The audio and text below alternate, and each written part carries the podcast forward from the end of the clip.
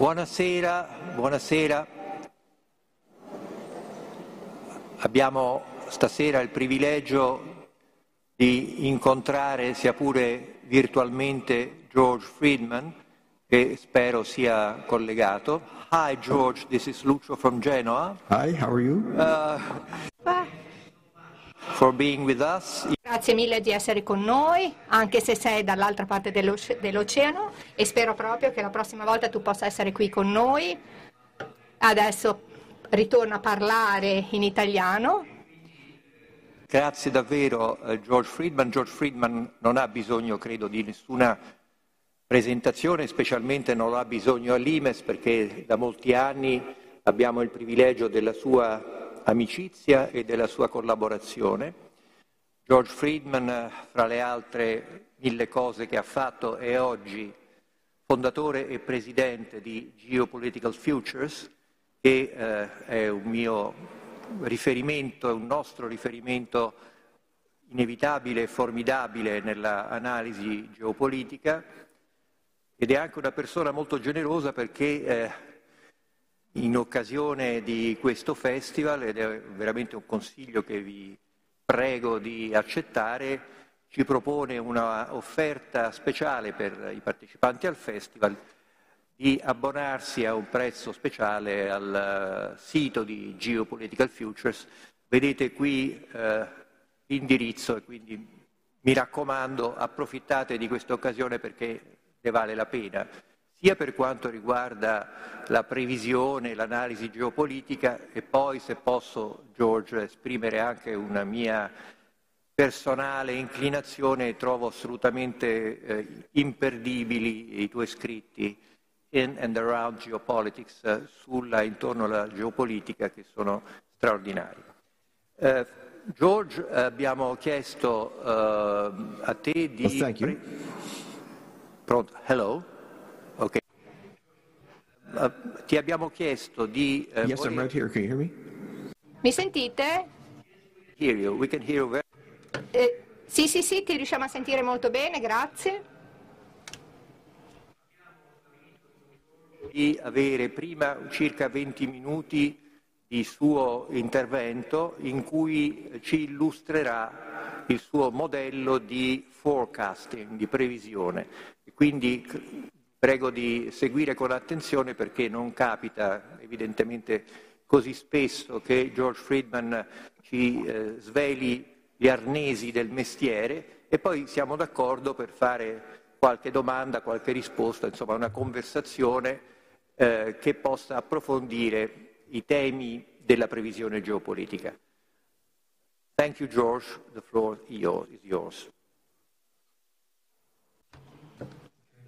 Grazie, grazie innanzitutto per ospitarmi ancora una volta, è sempre un grande piacere per me. Mi spiace moltissimo e mi scuso di non parlare italiano, Do- dovrei ma non, non lo so parlare, quindi parlerò in inglese.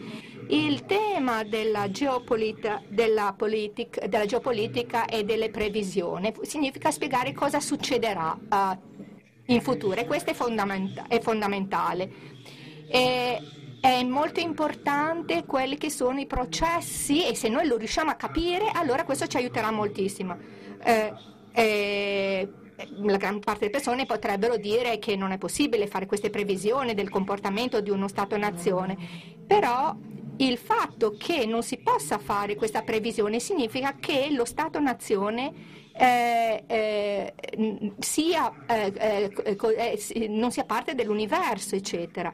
Però tutte queste cose sono prevedibili. La- per esempio, i movimenti della, della Luna sono prevedibili. Eh, ci possono essere delle variazioni, ma ovviamente possono essere prevedibili. La, la natura dell'atomo dell'idrogeno anche è prevedibile, si può capire come si comporta, si può capire per esempio nell'universo che le cose operano in base ad una necessità. E quando noi guardiamo la vita umana, anche la vita man- eh, umana anche, eh, funziona in base, a- a- in base alla necessità. Si, è- si nasce, si nasce, eh, si impara la lingua in base a dove si vive, eh, si gioca con gli altri bambini, si, eh, si- si studiano le cose che si devono studiare, eh, si impara a innamorarsi, si impara a vivere la propria vita e poi si muore. Quindi la vita dell'individuo è molto prevedibile nel senso in cui ci sono alcune fasi biologiche che si devono per forza uh, passare. Ovviamente a seconda di dove si vive la vita può essere un po' diversa, cioè se si vive in Italia si ha un certo tipo di vita, se si vive in Congo ovviamente il tipo di vita sarà diversa, se si vive eh, nel, se sei un eschimese si avrà una vita diversa. Quindi per prevedere, per fare delle previsioni, bisogna innanzitutto capire la necessità che è presente nella propria vita e dopodiché bisogna capire il luogo dove si vive dove si trascorre la propria vita, perché la geografia aiuta a determinare chi siamo. E siete italiani, principalmente italiane, però se voi foste nati per esempio in Cina, ah, la vostra vita sarebbe molto div- diversa, sareste una persona molto diversa. Quindi c'è proprio questa interazione tra la condizione necessaria di una vita e l'applicazione specifica particolare di quella vita è importante. Questo per capire proprio individui umani bisogna cap- eh, eh, eh capire innanzitutto che non abbiamo l'opzione di poter vivere fino a 200 anni eh, non, non, c'è, no, non, c'è, la possibilità di non imparare a parlare, se ovviamente hanno le possibilità di farle eh, fisicamente, però noi allo stesso tempo dobbiamo anche considerare la comunità entrare nella comunità eh, per definire non cose come la lingua, la, la religione, ma anche le pressioni, le pressioni eh, che, che, ci sono, per esempio le, le, le, press- le, pressioni, i bisogni, per esempio, dell'Italia o di altri paesi sono molto diversi, è ovvio questo. Quindi se noi dimentichiamo eh, il nostro ego, perché il nostro ego diciamo che noi siamo unici, noi siamo diversi da tutti gli altri, noi conduciamo la nostra vita come vogliamo e, e, dal, e, e però dal momento in cui siamo nati la nostra vita è sottoposta a dei vicoli, dei vincoli e quindi io posso dire eh, un sacco di cose di, vo- di voi solo dal, dal, sapere che voi siete italiani, siete esseri umani e vivete in Italia. Quindi il, il sistema solare è prevedibile, la, la, vostra, uh, la, vostra, vita è prevedibile, però eh, eh, così anche dovrebbe essere lo Stato, perché se no o lo Stato non, eh, non, fa parte dell'universo o non stiamo guardando le cose giuste. Allora io cerco di... Eh, di eh, fare, cosa cerco di fare nella previsione? Di eh, cercare di individuare l'uniformità dell'universo nei vari livelli e, eh, eh tenendo conto dell'importanza della geografia ovviamente, eh, io dico, no, io non sono interessato a quello che volete fare, ma a quello che dovete fare, quello che voi come italiani eh, quali sono le cose che dovete fare e, e, in maniera unica e a questo punto poi vi guardo e dico, e chi sono i vostri vicini? Perché? Perché tutti, eh, tutti abbiamo dei, dei, dei, vicini, viviamo in un appartamento, abbiamo un vicino che può essere rumoroso, eh, che può, fare, eh, può essere irritante, degli fare degli odori, eccetera, eccetera. Quindi eh, c'è una variabilità ovviamente nei vicini, ovviamente, ma questo è un vincolo all'interno del quale voi vivete eh, se voi siete eh, la, la, la, Luna, per esempio, è determinata da quelli che sono i vincoli della Terra. E se si è una nazione, e se, si pensa, si guarda ai propri vicini, quali sono le condizioni interne della propria vita e si pensa a quello che devono avere i vostri vicini e poi a questo punto si vede, si capisce che effettivamente le scelte che abbiamo a disposizione sono meno di quello che pensassimo. E, e, e se ci liberiamo e poi eh, eh, se, per esempio nel caso dell'Italia noi noi per esempio eh, ci troviamo di fronte alla Germania, una grande potenza econ- economica, però ci aiuta a determinare quello che dobbiamo fare noi. Quindi noi guardiamo alla Germania per vedere quello che succede in Italia e noi sappiamo per esempio che, che per esempio, c'è stato un crollo della vendita delle auto in, dalla Germania e questo ha un, impa- un impatto per esempio sugli italiani. Quindi all'interno di questa cornice che di per sé è prevedibile, Eh, perché per esempio eh, adesso per esempio gli americani eh, stanno comprando più macchine elettriche, non comprano più le Mercedes. E quindi tutti questi processi che sono legati insieme, sono, legano insieme le necessità e questo ci aiuta a capire quello che saranno i vari processi, ci aiuta a fare una previsione. Un esempio di questi cicli di cui, uh, di cui parlo è che c'è, c'è un ciclo economico molto affascinante che domina il capitalismo fin dal XIX secolo. Quasi sempre, dice, sempre dalla metà del XIX secolo, un po' prima o un po' dopo, c'è sempre un paese che è un esportatore massiccio di beni a basso costo. Il primo di cui possiamo parlare sono gli Stati Uniti. Gli Stati Uniti, dopo la guerra civile, eh, eh, sono morti migliaia di persone hanno, e ha cominciato però a esportare prodotti a basso costo in Europa.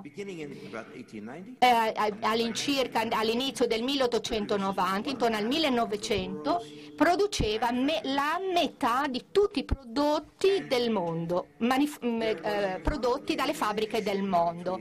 C'è un rapporto molto complicato tra gli Stati Uniti e l'Europa. Gli Stati Uniti eh, infatti stavano minando quella che era l'industria eh, europea con i propri prodotti eh, a basso costo, però l'Europa comprava eh, questi prodotti dall'America.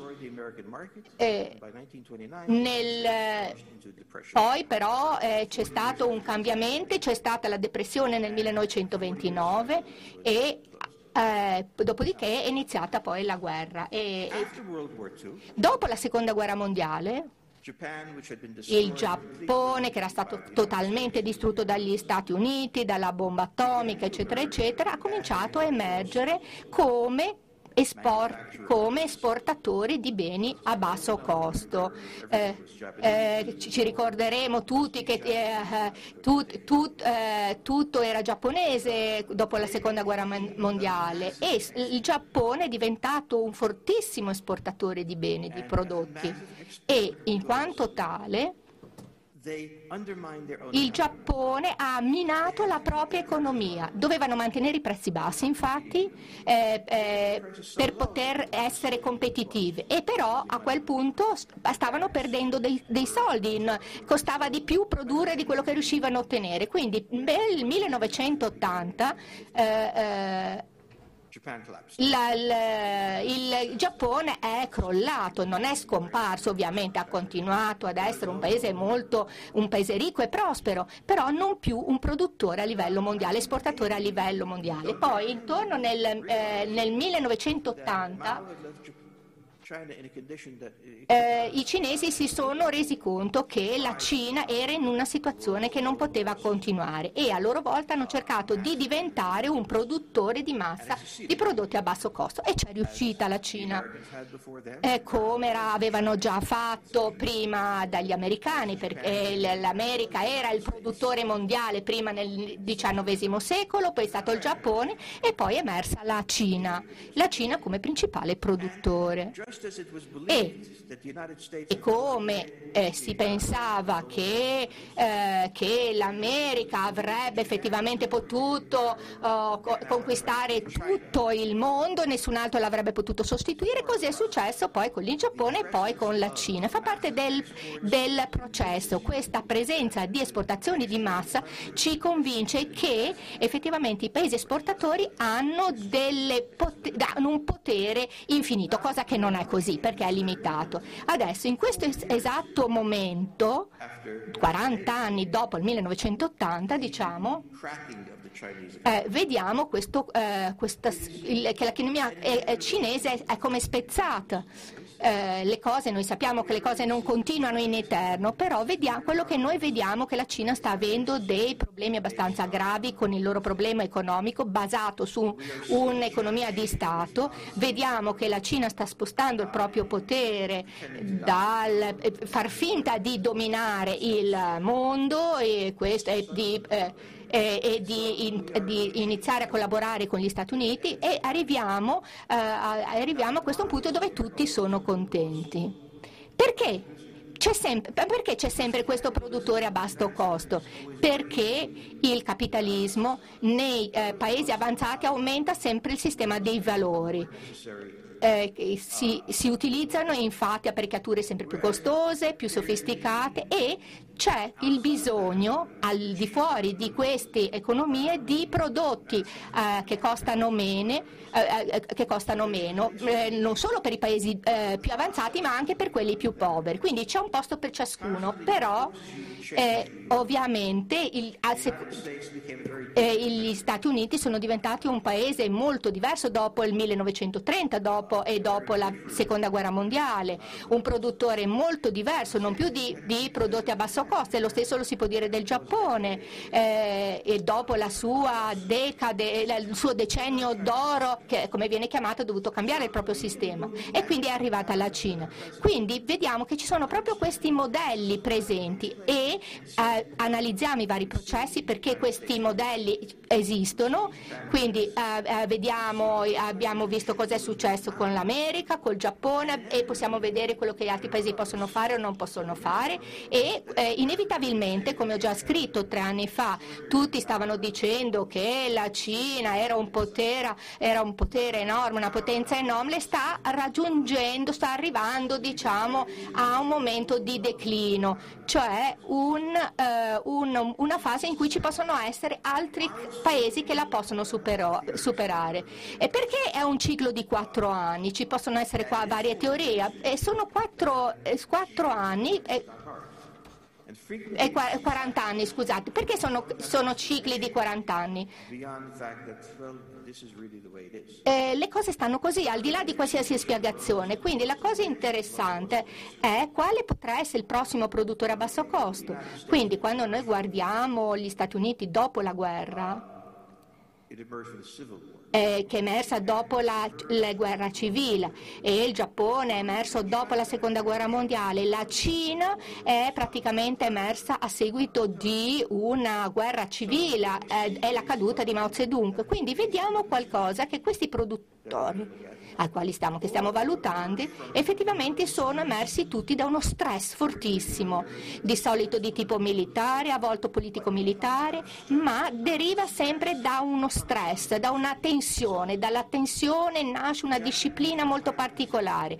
I giapponesi erano estremamente disciplinati, gli americani lo sono diventati durante la guerra civile, i cinesi erano di per sé già molto disciplinati, il che significa che i produttori a basso costo possono funzionare all'interno di una struttura di un sistema produttivo complesso e sono anche managers, funzionari che sapevano come gestire il tutto. Quindi in questo caso la guerra o una guerra civile è da forma ad un paese e gli dà la possibilità di fare qualcosa e a quel punto eh, porta ad un'apertura, eh, apre la porta a diventare appunto produttore a, a, basso costo, ma non può durare, non è, non è, durato con gli americani, non è durato con, gli, con i giapponesi, eh, ovviamente si dipende dal costo dei propri beni e, dai, e a volte non si comprano per esempio i beni eh, per esempio a seguito di un'epidemia di Covid, nessuno ve lo deve spiegare, e, oppure un certo tipo di beni che non sono più interessanti, oppure a volte per esempio eh, eh, possono entrare altri eh, concorrenti come per esempio l'India. Eh, quindi quando noi guardiamo quello che succede in questo ciclo, allora possiamo dire che c'è un ciclo all'interno del capitalismo che è intrinseco e adesso quello dobbiamo, a cui dobbiamo rispondere è chi sostituirà la Cina e quanto ci vorrà per farlo. Eh, e poi eh, non è difficile vederlo, però, è, eh, però era molto... Mh, mh, e però per esempio era, sarebbe stato molto difficile immaginare per esempio l'America. Dopo la guerra civile sarebbe diventata una potenza mondiale. E, o lo stesso che fosse successo con, con il Giappone dopo la seconda guerra mondiale. E lo stesso per esempio con la Cina che era che era malamente gestiva, gestita precedentemente. Quindi il grande produttore che noi vedremo ci sorprenderà eh, probabilmente nessuno eh, lo, lo, lo, può immaginare, può immaginare che, che è proprio quello. Quindi eh, bisogna guardare dei paesi fortemente sotto tensioni, grandi, con abbastanza risorse proprie o accesso alle risorse sufficienti per poterlo diventare. Normalmente quello che vedrei qua è per, per, per, scatenare tutto questo una guerra, una guerra che permetterebbe a questa potenza di, eh, di, nascere, di sorgere con una popolazione disciplinata, una guerra esterna oppure interna che di solito sono i precursori a questa situazione. Ci saranno guerre? Ci sono sempre delle guerre. Eh, direi che non, mai, non, c'è mai stato un momento nella Terra in cui non ci sia stata una guerra, però pensando più precisamente dove do, dovrebbe essere questa guerra e come questo questo non lo so, io potrei pensare al Brasile, però mm, eh, ma non c'è l'appetito, dice, diciamo, non c'è una guerra presente, eccetera non c'è una spinta. Quindi questo è quello che è il modello della, della previsione questa è la dimensione generale di come funziona. Quello che succede è che queste nazioni si trovano di fronte a delle confrontazioni internazionali, si trovano di fronte per esempio è successo con gli americani alla fine del XIX secolo, per esempio gli, gli americani si trovavano di fronte agli inglesi che non volevano concorrere con essi il Giappone poi aveva moltissime resistenze. Eh, anche da altri, c'erano moltissimi altri paesi che uscivano danneggiati dal, dalla seconda guerra mondiale che volevano prendere il suo posto. A, quindi c'erano, molte tensioni, molte tensioni tra gli Stati Uniti e l'Inghilterra. È una, un fatto molto importante. Nel 1920 eh, per esempio gli Stati Uniti aveva addirittura fatto un piano di andare in guerra contro, la, contro l'Inghilterra, Ci, si parlava moltissimo di questo e adesso abbiamo la Cina, la Cina ovviamente ha dei piani di, guerra, di fare guerra contro moltissimi altri eh, paesi e c'è moltissima pressione interna alla Cina. Eh, quindi, eh, quindi, possiamo vedere tutte queste pressioni che si stanno verificando all'interno di questo ciclo. Ci sono moltissimi eh, cicli che possiamo vedere, però io quello che cerco di, di identificare son, è quel ciclo ripetitivo, è quello che deve essere eh, capito e compreso e questo per esempio ci aiuta a capire perché la Germania eh, si comporta così come si sta comportando e lo stesso per quanto riguarda la Russia, anche se ci sono cicli diversi per la Russia e cose diverse.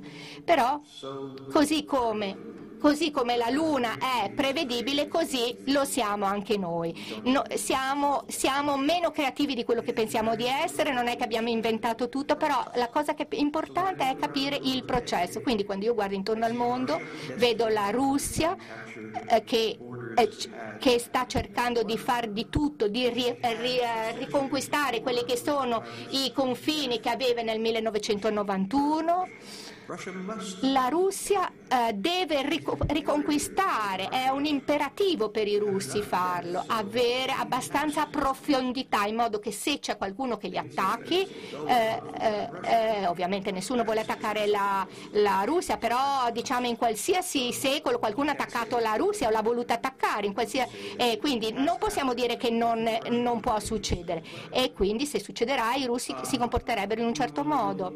Poi per esempio si può considerare gli Stati Uniti e ci si rende conto che gli Stati Uniti si trovano in una posizione unica, infatti è l'unico paese al mondo grande che non può essere attaccato da terra. Al nord c'è il Canada, al sud c'è il Messico, quindi nessuno lo può attaccare.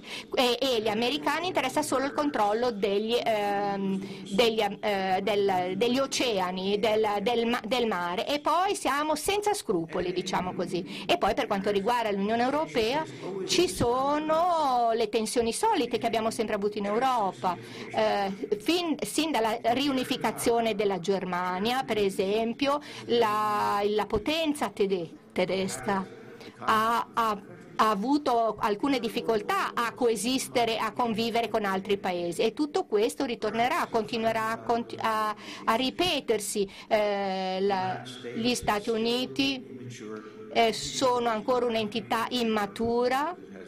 Eh, che non penso che maturerà perché non ci sono dei grossi pericoli e lo stesso succede per l'Europa con la Germania. La Germania è una dimensione molto importante e questo proprio per il fatto che l'Inghilterra ha perso importanza ed interesse. Quindi quello che volevo fare e con questa mia presentazione era di farvi capire che siamo, no, siamo ben lontani dall'essere liberi nel nos- nella nostra vita. E quando leggono alcuni grandi autori come Tolstoi, si ha questo senso di mancanza di libertà, di necessità. Si può creare, costruire una vita di, uh, de, di, de, basata uh, su, sulla bontà o sulla, sul male, sul bene o sul male, una vita dignitosa, però non c'è libertà. E, eh, e lo stesso ce lo dice Mark Twain. E tutto questo ci aiuta comunque a capire il mondo, ma allo stesso, allo, la cosa che, di cui dobbiamo, che dobbiamo capire è la necessità, è che dobbiamo eh, e che dobbiamo convivere con i nostri vicini anche se sono rumorosi, ci svegliano sempre tutte le mattine, eccetera.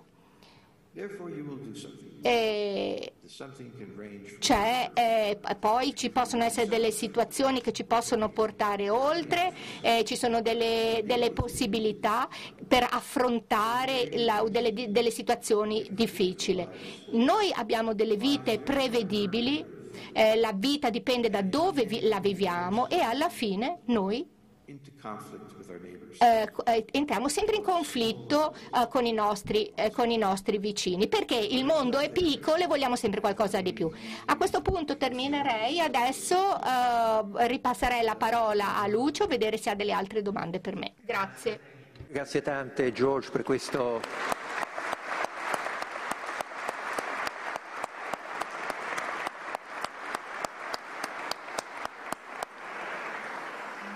Grazie per questo illuminante quadro sul tuo modo di prevedere il futuro. Noi qui a Genova stiamo ragionando sul mondo nel 2051, niente meno.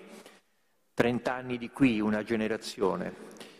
E, eh, prima di affrontare alcuni dei temi ho una lista di domande e poi avremo anche la possibilità di prendere due o tre domande dal pubblico che, che ci ascolta. La prima questione che mi viene in mente è una questione di metodo. Noi qui, ma anche tu, eh, insistiamo molto che la base di qualsiasi previsione è la conoscenza del passato. La conoscenza è la capacità di interpretare la storia di una nazione. Ma qui non vedi, George, forse il rischio, ed è una domanda che faccio spesso a me stesso, non vedi il rischio di un eccesso di razionalità?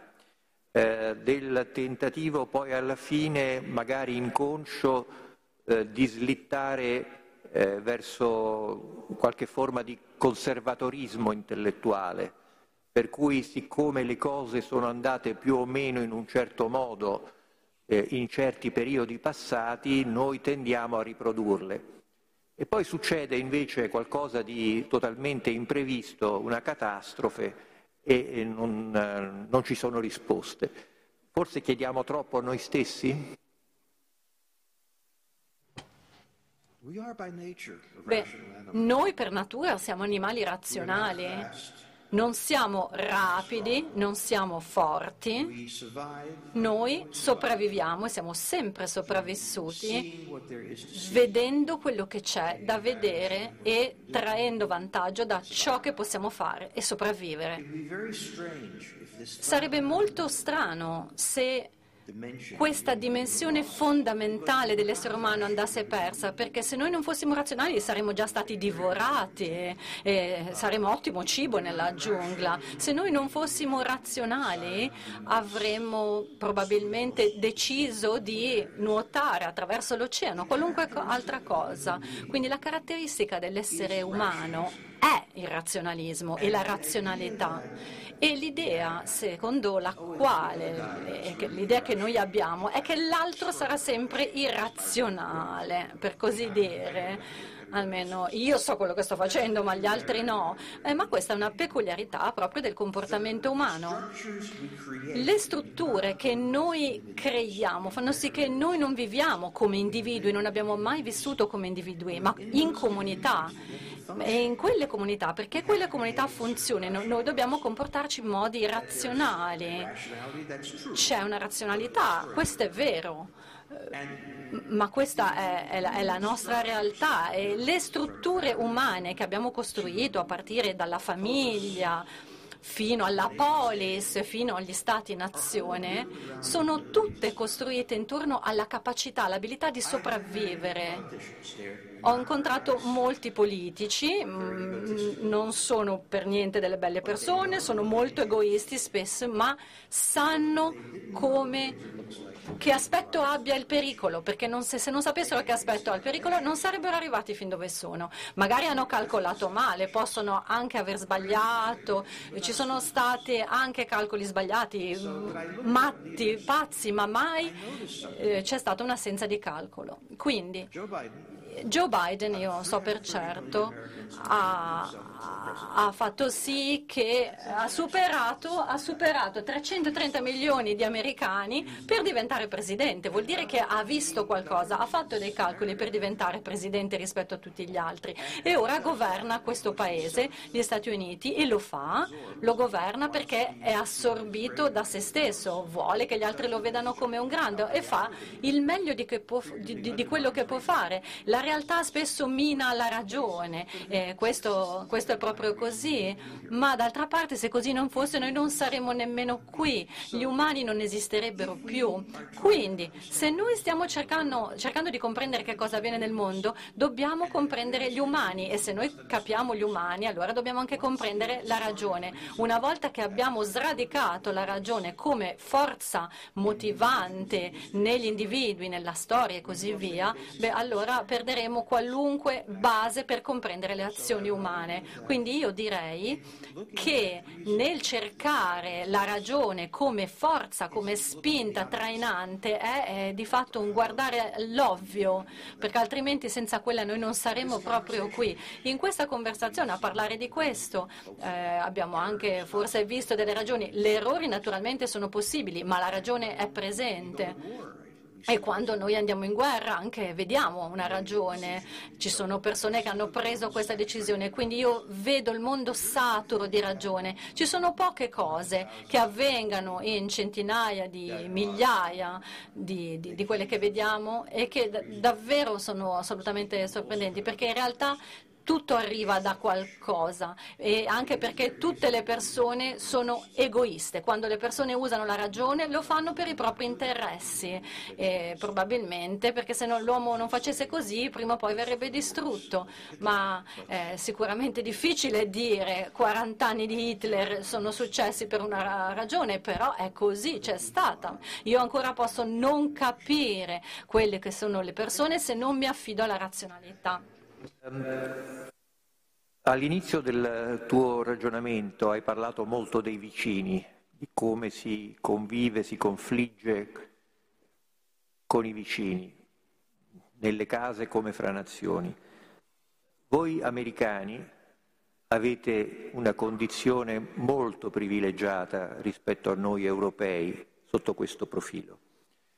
Voi confinate con due paesi relativamente deboli e non pericolosi come il Canada e il Messico, anzi sono curioso di sapere se tu immagini che un giorno forse dai canadesi o dai messicani possa venire una minaccia per gli Stati Uniti. E poi confinate con i pesci, pesci dell'Oceano Atlantico e pesci dell'Oceano Pacifico. Eh, le grandi potenze europee hanno sempre confinato con se stesse, hanno, si sono spesso incrociate, si sono disputate gli stessi spazi stretti. Voi avete un grande continente che si chiama Stati Uniti d'America, avete questa situazione.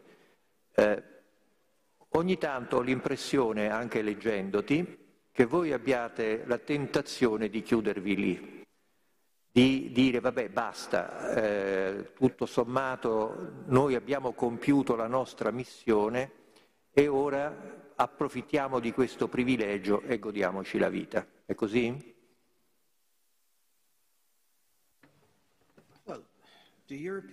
Beh, gli europei sono persone molto generose, storicamente si sono creati loro stessi delle catastrofi che hanno tenuto noi al sicuro.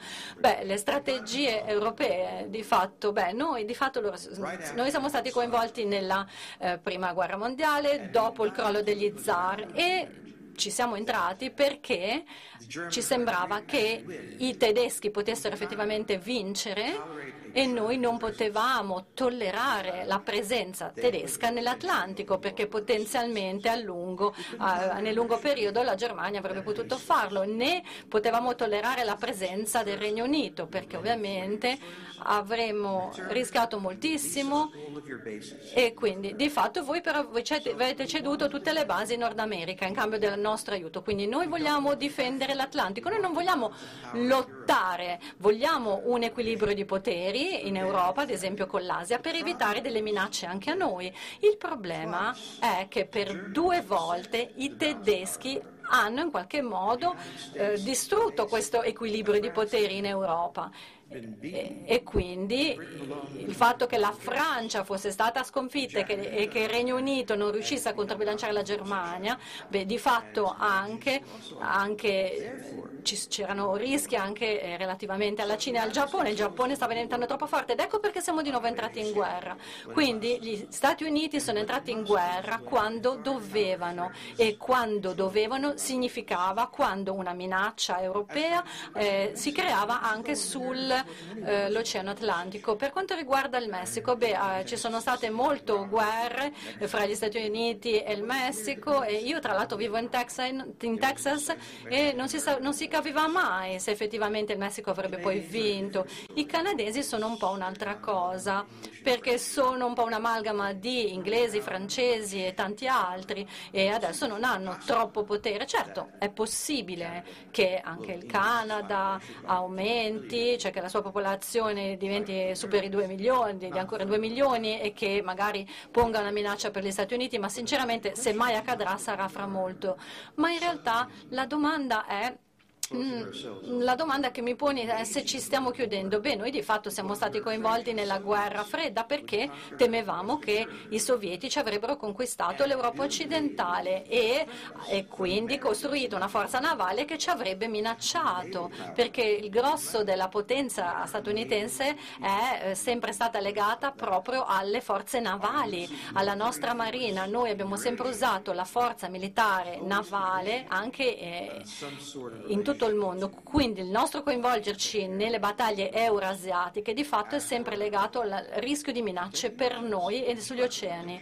E quindi beh, sul proteggerci, voi non vorreste proteggervi dall'Europa, beh, voi purtroppo in Italia non vi potete proteggere dall'Europa, ma è ovvio che noi se possiamo non vogliamo essere coinvolti in Europa. L'Europa è un luogo piccolo con fin troppe nazioni, tutte con eh, pessimi ricordi l'una dell'altra. L'Unione Europea è un vasto esperimento per comprendere se tutto questo possa essere superato e io sull'Unione Europea sono molto pessimista, non penso che sia possibile.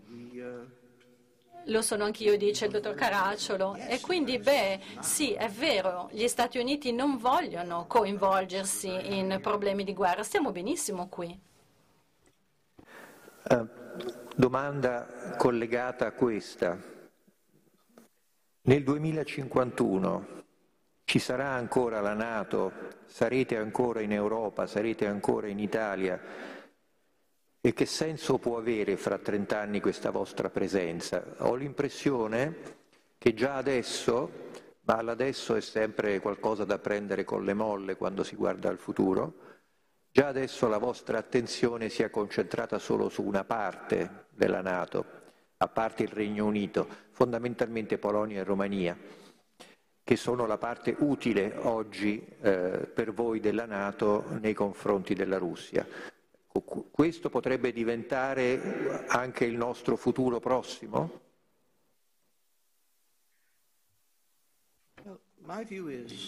Beh, io penso che gli europei abbiano abbandonato la Nato. Avere un'alleanza militare, per averla bisogna avere degli eserciti e gli europei hanno di fatto tutto evaso le proprie responsabilità nei confronti della Nato, chiedendo che gli Stati Uniti invece si assumessero tutta la responsabilità. Il fatto è che se ci fosse una guerra, non so tanto se i membri della Nato parteciperebbero a questa guerra, non c'è un articolo 5 automatico, se anche ci fosse l'articolo 5, beh, quanti carri armati potrebbe mandare la Germania? Ne ha abbastanza davvero per fare la differenza? Quindi noi guardiamo la situazione europea eh, al di fuori del contesto della Nato perché gli europei vogliono usare la Nato come strumento per intrappolare noi nei nostri obblighi ed evitare i propri. Sì, è vero, siamo preoccupati dal fatto che la Russia possa tornare verso l'Europa centrale è piuttosto difficile capire al momento. Gli europei dovrebbero essere molto preoccupati della Russia, ma magari potrebbero anche fare un po' di soldi su questo, ma faranno quello che è nel proprio interesse in ogni caso. Quindi per me la domanda interessante è eh, sì, davvero eh, L'Europa davvero non vede che la difesa della Polonia è fondamentale perché sì che, siamo, sì che siamo in Polonia, perché il fatto che l'Europa non si renda conto dell'importanza dimostra proprio che all'Europa non interessa la Nato, gli piace andare alle riunioni, gli piace bere del buon vino, gli piace questa sensazione di far parte di questa entità, ma io quando parlo con gli europei mi sembra che gli europei non si rendano conto del fatto che essendo membri della Nato bisogna essere pronti ad andare in guerra in qualsiasi momento momento. Loro sono molto consapevoli del fatto che gli americani non si stanno comportando come dovrebbero nella, nella cornice della Nato, ma di questo se ne rendono conto, ma non si rendono conto che anche loro, gli europei, non si stanno comportando come dovrebbero. Quindi la Nato è nata per difendere eh, l'Europa dalla, dall'Unione Sovietica, ma le alleanze esistono perché ce n'è motivo per una ragione e la ragione primaria della Nato oramai non esiste più. E tuttavia eh, io sono nato in, un, in, Ungheria, lo sapete, io sono un europeo, lo dico da europea, ma lo sapete che agli europei, non, agli europei piace avere queste organizzazioni che tengono meeting, bevono del buon vino, ma di fatto gli europei hanno abbandonato la Nato. Negli Stati Uniti spesso si dice innanzitutto servire l'esercito, perché è il nostro cliente principale. Quando invece vado in Europa, l'idea è che l'esercito sia un'entità sacra, quindi prima si fa il resto e poi, ma non è così. L'Europa ha di fatto eh, si è come un po' liberata degli eserciti, della potenza militare. Lo, lo capisco, però eh, che dire, la Nato sì, sopravvive perché teniamo delle riunioni, ma quante divisioni militari, quanti carri armati l'Italia potrebbe mandare al fronte se ci fosse una guerra? E quanti lo faranno davvero, lo farebbero davvero? Quindi ci possa essere ancora in futuro una minaccia russa in Europa? Beh, in Europa ci sono sempre minacce e la domanda è da parte di chi? Perché quando si è in pace da più di mezzo secolo, di fatto l'Europa è in pace da più di 50 anni, è un luogo felice, pacifico, poi innanzitutto i russi sono crollati e non erano una minaccia, i tedeschi non si sentivano spaventati e quindi non erano aggressivi. I britannici neanche erano una minaccia. Questo è stato un periodo unico nella storia, per carità era già capitato prima, dopo le guerre napoleoniche per esempio, poi si è cercato di averlo dopo la prima guerra mondiale, eh, però quindi al momento l'Europa è un luogo sereno.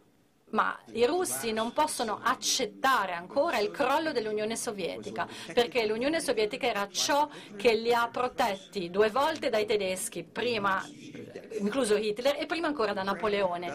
Quindi l'Ucraina, la Bielorussia sono assolutamente necessarie per la Russia. Quindi se uno dice non c'è minaccia per l'Europa, eh, la Russia potrebbe dire beh non è vero, in realtà ci sono sempre queste minacce perché c'è questo rischio di invasione continua. Quindi io dirò che l'Italia ha i suoi interessi, la Polonia ha i suoi interessi, la Germania ha i suoi interessi. Di fatto gli interessi di ogni nazione non sono gli interessi di tutta l'Europa e gli americani notano questo caos europeo, ma ci chiediamo che i russi tornino, eh, ritornino a dove erano? Beh, devono, perché vogliono tornare a dove erano nel 91, hanno solo da guadagnare fondamentalmente.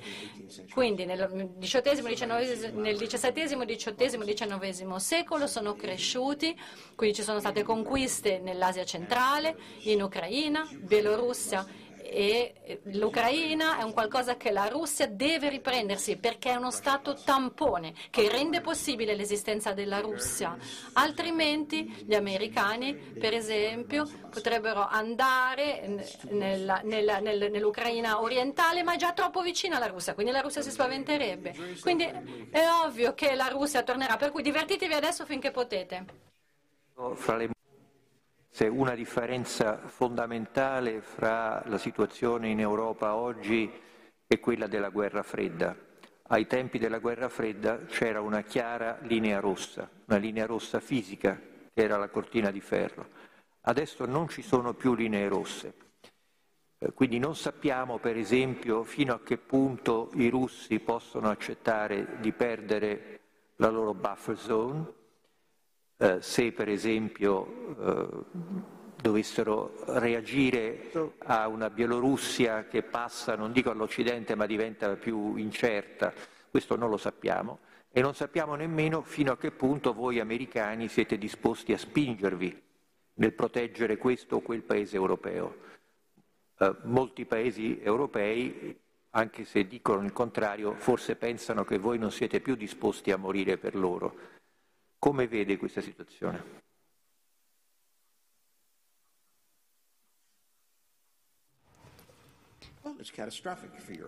Eh, gli americani eh, non, lo de- non, non, lo dicono cent- neanche l'Europa, però la cosa più importante è c'è un modo per pianificare la situazione peggiore che può succedere. Quindi quello che gli americani hanno imparato a fare dopo la seconda guerra mondiale, e cioè dopo la prima guerra mondiale hanno detto questa è l'ultima, poi abbiamo pianificato per la situazione peggiore che potesse eh, succedere. Ovviamente è molto costoso, crea molte tensioni, ma alla fine eh, effettivamente ci aiuta ad agire meglio. Quindi quando non si sa quello che sta succedendo, eh, eh, ovviamente noi sappiamo c'è sempre qualche guerra da qualche parte, però e quindi ci si ipotizza che bisogna sempre prepararsi per la situazione peggiore e se non lo si fa allora ovviamente sappiamo quali possono essere i risultati che, che, derivano da questo, ma gli europei che pensano cosa faranno gli russi, cosa faranno gli americani e la risposta è ma cosa faranno gli, gli europei? E, e, non c'è più questa linea rotta, eh, rossa e quindi non si sentono minacciate, minacciate e devono accettare la situazione così com'è. Situazione molto particolare, voi avete due potenze importanti contemporaneamente nemiche, la Russia e la Cina. Direi nell'ordine di importanza oggi la Cina e la Russia. Questo è già molto strano, il fatto che voi abbiate, dopo l'Ucraina, di fatto spinto la Russia verso la Cina. Voi pensate che eh, dovendo affrontare un avversario rischiate di doverne affrontare due in una guerra? Eh, lo rischiamo sempre, però la, rischia, eh, ma la Russia e la Cina non sono alleati. Da un punto militare eh, la, la, Cina è una potenza militare che de- eh, eh, navale che deve ovviamente proteggere i propri porti dagli Stati Uniti, invece la Russia non ha delle grosse capacità navali, quindi la Rus- per la Russia la, il punto principale è l'Occidente. E, e eh, dobbiamo, noi sappiamo per esempio che la Russia e la Cina si sono combattute più volte nel XIX, XIX secolo e i cinesi proprio non si fidano dei russi proprio per il passato e i russi non possono comunque aiutare i cinesi e i cinesi eh, eh, che eh, effettivamente se mandano delle, delle truppe in Europa spaventeranno innanzitutto i russi. Quindi noi non siamo in conflitto né con la Russia né con la Cina. Nel caso della Russia la Russia non intende di, uh, di, uh, di, uh, di invadere altri paesi, la, la Russia, la, neanche la Russia può entrare in Polonia senza uccidere degli americani e non penso che lo faccia. Per quanto riguarda i cinesi, i, i cinesi hanno molta paura degli americani, hanno parlato di invadere il Taiwan, ma non possono farlo militariamente eh, in, in, in, Taiwan per esempio ci sono moltissime navi da guerra, ci, sono, ci vogliono degli anfibi, delle, delle, delle navi anfibie eccetera e comunque per poter arrivare dalla Cina al Taiwan le navi con la loro velocità impiegherebbero più di, di sei ore per arrivare a Taiwan, nel frattempo interverrebbe la, l'America. Um, quindi se noi eh, se si vuole invadere una, un'isola, ovviamente non attirare l'attenzione su, questa, su, su questo, la sorpresa è fondamentale. Allora, di cosa si preoccupano gli americani? I cinesi sono una potenza esportatrice, gli americani sono una potenza navale e, e, eh, e questo ovviamente è molto importante. Quindi la, quello che vuole la Cina, la Cina vuole che gli americani lasciano i mari sud-est della, della Cina e gli Stati Uniti non se ne vanno, però al momento si stanno facendo delle trattative molto interessanti. I cinesi hanno praticamente lasciato perdere il problema di Taiwan quando si è, si è, si è, si è incontrato Biden con Jinping.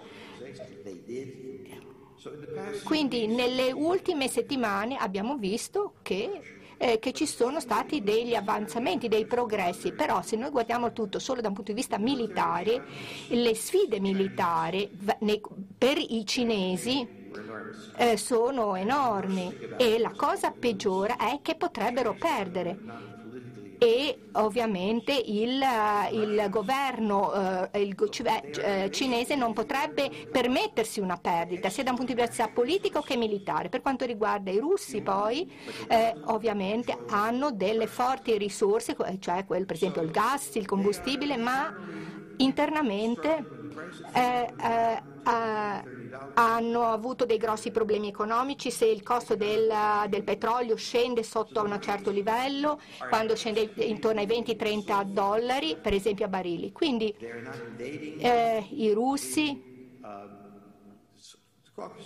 non, in, non, hanno invaso il Caucaso, hanno mandato però delle, eh, dei, diciamo, dei, sostituti e per esempio per la Bielorussia hanno supportato eh, il, il, leader. Eh, in molti casi in, in, molti casi agli, Stati Uniti non interessa. Effettivamente la posizione della Russia, sotto molti punti di vista, è molto più importante per l'Europa che per gli Stati Uniti e nella situazione attuale l, eh, effettivamente per i russi non avrebbe senso invadere gli europei perché sono dei loro clienti, diciamo così. Quindi la situazione è ovviamente molto differente e gli Stati Uniti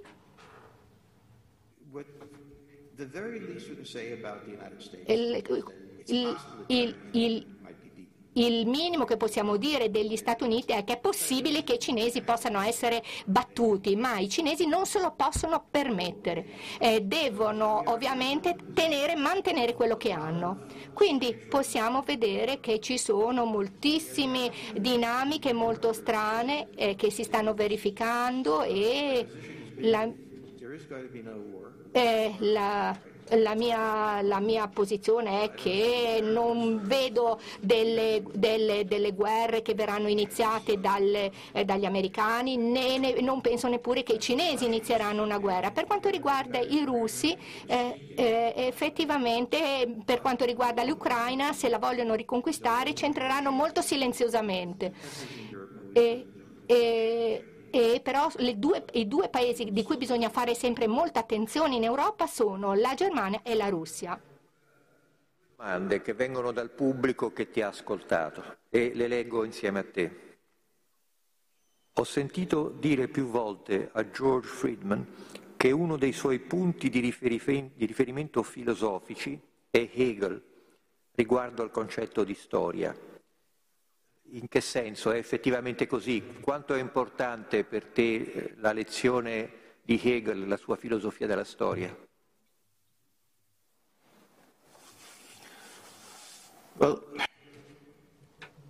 Hegel ha legato la storia alla ragione e direi in maniera un pochino più debole lo faccio anch'io. Eh, c'è questa ragione che si spiega, eh, che si, si sviluppa in, negli esseri umani. E Hegel ha sostenuto che, che la, la fine della storia è la Germania la razionalità della Germania, la burocrazia della Germania, queste sono quelle che portano alla fine della storia. Eh, non penso che avesse mai pensato a un Hitler, però anche in questo c'è qualcosa di interessante, che cioè lo spirito del mondo eh, si muove verso l'Occidente e quando parlo dell'Occidente non intendo il Portogallo, ma ovviamente mi, mi, mi, riferisco agli Stati Uniti. Forse lui non ha capito effettivamente questa differenza, però ha fatto questo commento. Quindi questo sviluppo della ragione non è, eh, non è soltanto relativa a delle idee razionali, ma anche è qualcosa eh, che riguarda la nostra vita, la vita umana. E, e questa è la filosofia della storia, diciamo, secondo Hegel. Cioè questa connessione tra Geschichte e noi è qualcosa di estremamente intimo. Fare stare in Germania ed è questa. Voi americani temete ancora la Germania? Avete combattuto due guerre mondiali contro la Germania. Potrebbe accadere che ne combatterete una terza?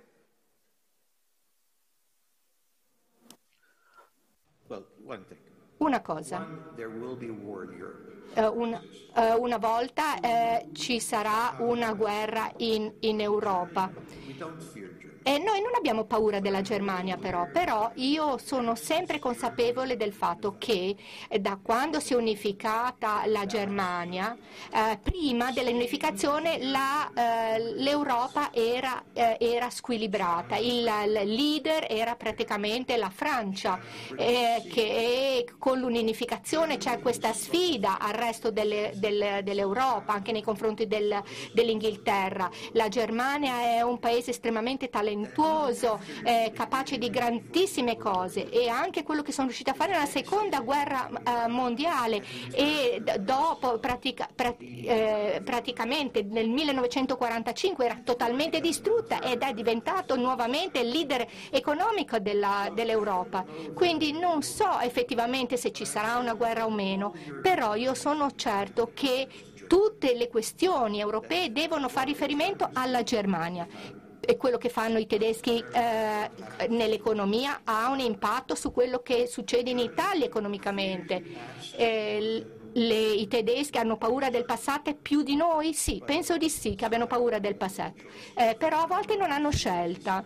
Quindi io vedo a volte questo paese che, non, non, eh, che forse non avrebbe potuto sopravvivere al 1945 che, e che nonostante ciò sta definendo l'Unione Europea sotto molti punti di vista.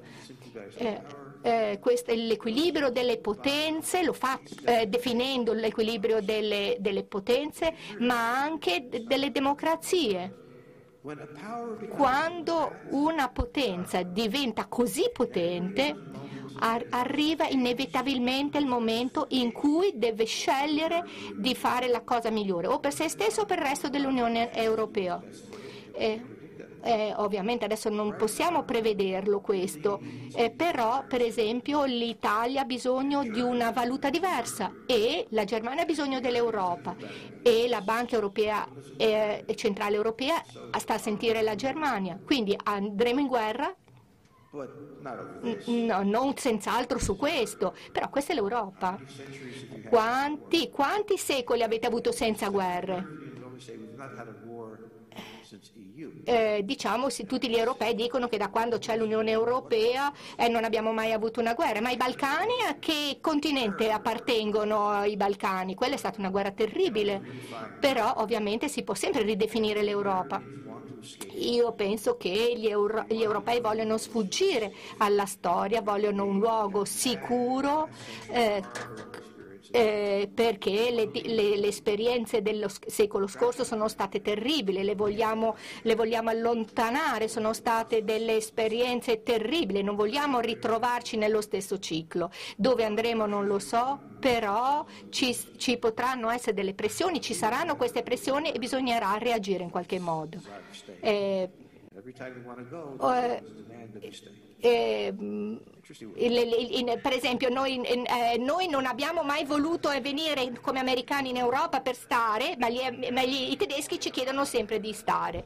Pubblico e soprattutto eh, ricordo a, a, noi stessi questa possibilità di accedere al servizio di Geopolitical Futures con un abbonamento speciale, ma soprattutto George spero che l'anno prossimo tu possa essere con noi qui a Genova e quindi ci si possa eh, rincontrare e riprendere il filo di questa interessantissima conversazione.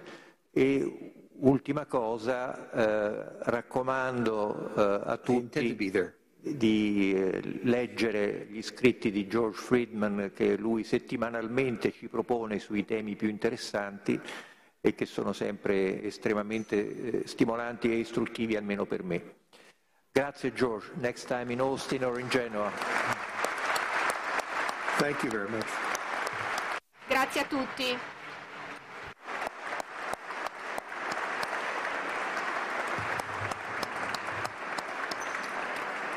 Thank you. Thank you, George.